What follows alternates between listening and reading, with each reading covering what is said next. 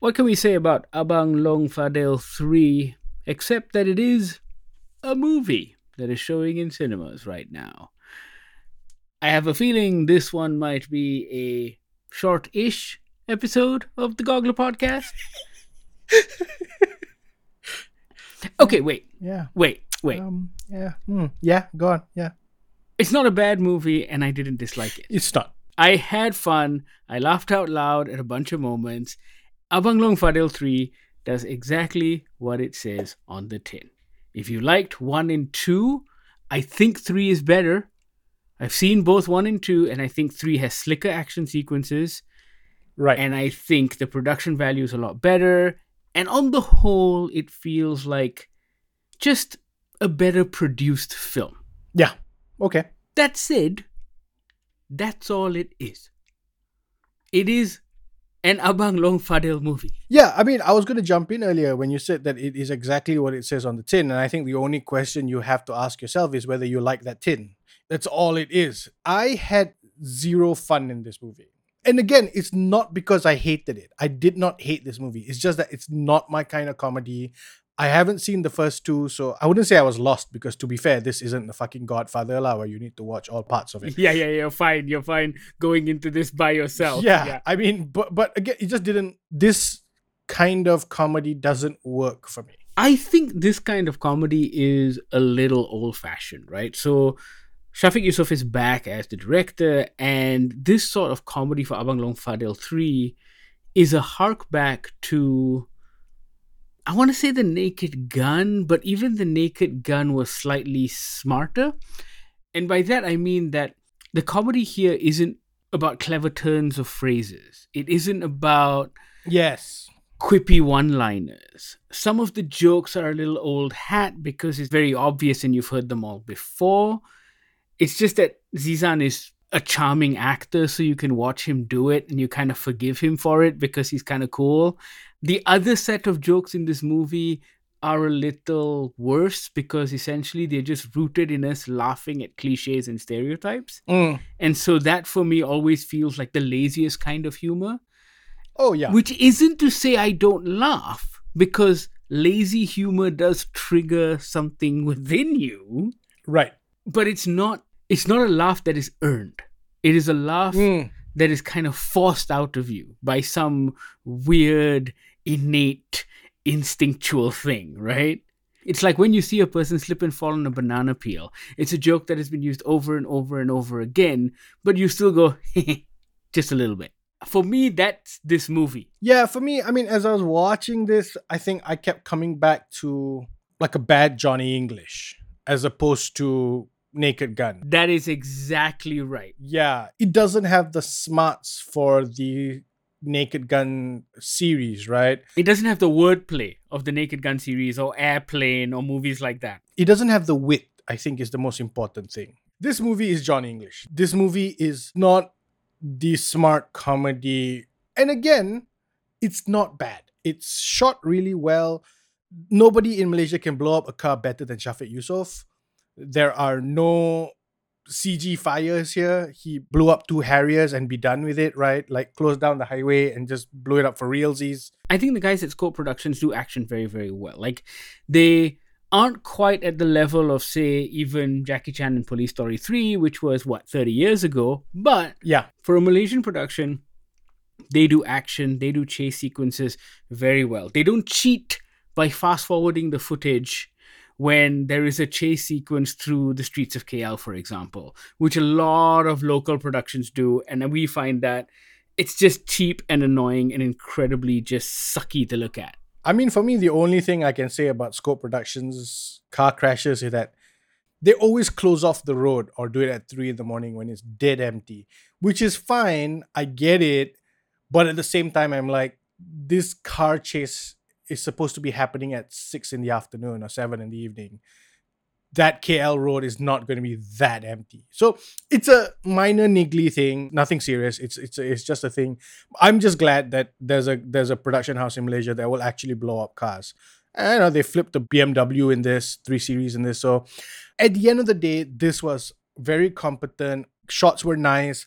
I think a lot of the acting was also very good. Zizan Raza is always solid as a as a lead character. To be fair, I thought Elizabeth Tan was excellent. I think she's fluent in multiple languages, and so she can switch between them, and it's very, very natural. And she can fight. And she can fight. she can for realsies fight. Like her fighting stuff is really good. Elizabeth Tan has sort of graduated from that, and she is actually doing scenes and doing them very well.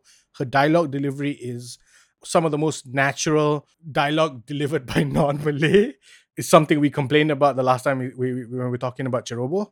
This movie is fine. It's a decent film, and I think it will make a lot of money in the cinema. I don't think there are going to be anyone who is particularly woke who is going to be watching this film, rushing to the cinemas to watch this film, because I have a feeling they may have some issues with some of the jokes in this movie. There's a, a lot of issues here. there are a lot of jokes that feel, I'm going to use the word old fashioned. Yes. It's like they come from a different generation, but they still seem to work because everyone in the screening we were at was laughing along. They know their market, that's for sure. Oh no, they know their market, right? But I think I think old fashions is a good way of saying it because there was a Bai cop whose big joke was the joke that we've all heard at least 3000 times the dada joke the dada joke and it's just like come on lah it's 2022 there are people born who don't know the origins of that joke they don't understand why that's funny And I think that's the problem, right? It's using these old jokes. It's trying to reappropriate these old jokes and they come off as being old hat. And of course, the Bai character as well, they're kind of relying on the cliche and the stereotype of the way a Bai person would speak Malay. And that's what everyone seems to be laughing about. Even if he's not doing the dada dada joke, it's just people are laughing at the way he speaks. I'm not standing up for it one way or the other, but the problem with it's it's the thing of like, why are you getting offended? It's just a joke. You can't tell me that I can't be offended by something you make fun of. Also, because it's just so lazy, lah. It's lazy. For me, the issue is it's lazy. It's funnier if he comes in speaking perfect English or perfect Bahasa. You're right. Then there's a twist on the expectation, as opposed to, yep, Bai guy walks in, speaks like exactly the joke of the Bai guy speaking Malay. And I think for me, it's that single layer joke that that doesn't do it for me at all anymore. We haven't spoken about the plot or the story because it's entirely irrelevant. Nothing really happens in this movie. I mean, to be fair, to be fair, it's in the trailer. it's Yeah, but trailer. still, nothing really happens in this movie. lah. It feels like a series of skits that have been kind of strung together, and some of the skits work better than others. There is maybe a through line with Fadil's girlfriend and love interest and how he gets roped into all of this, but that's about it, really. The rest of the jokes and the rest of the story in this film are just. It's just kind of rehashing old stuff. yeah. And and yet again, I believe there was a preview day for Abang Long Fadil, and it made like 1.2 million ringgit on its preview day, which is a lot of money for a single day taking. And we have no doubt that this movie is going to make a lot of money at the box office. But that said, it feels like maybe the kind of movie I would leave on if it was playing on the TV. It's not the kind of movie I would go to the cinema to watch, despite the big explosions in cars flipping over and all of that stuff.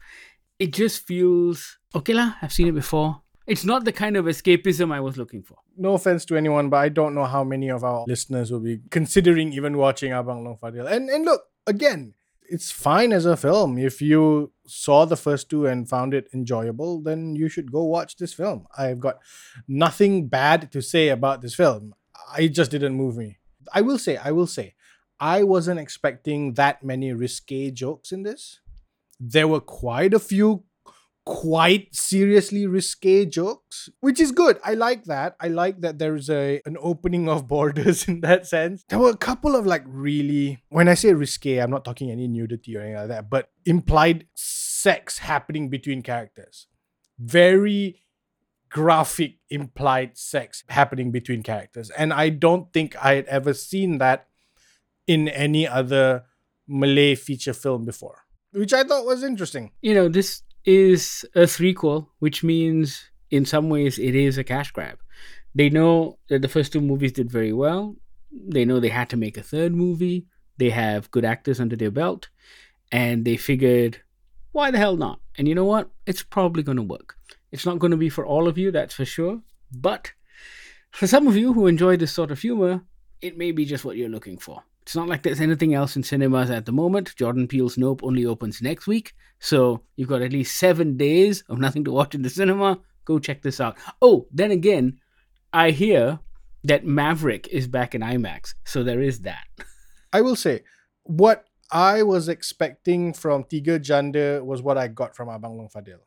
My hesitance about going to go watch Tiga Janda was because I assumed it was going to show up and end up being something like Abang Long Fadil. So that to me is an important distinction in that I will still be surprised going to these movies. Sometimes I'm I appreciate you forcing me for work to go watch stuff that I wouldn't normally do. Oh, for sure. And Tiga Janda was the exact opposite of this. Clever, witty dialogue, interesting twists, word plays, all of that stuff. The humor was kind of rooted in character, right? As opposed to as opposed to rehashing Malay slapstick comedy that's been done for decades. There was nothing new about Abang Long Fadil 3. And I think that for me was the sad thing about it because you know you have an audience and you can actually exploit this to do something cool, but it kind of fell back onto old tropes. Abang Fadil 3 now showing in Malaysian cinemas. If you have seen it, reach out and let us know what you think. You can get in touch on all of our social media feeds, GogglerMY. You can also email us on podcast at goggler.my or send us a WhatsApp on the Goggler hotline 012 524 5208. Thank you so much for listening. This is the Goggler Podcast.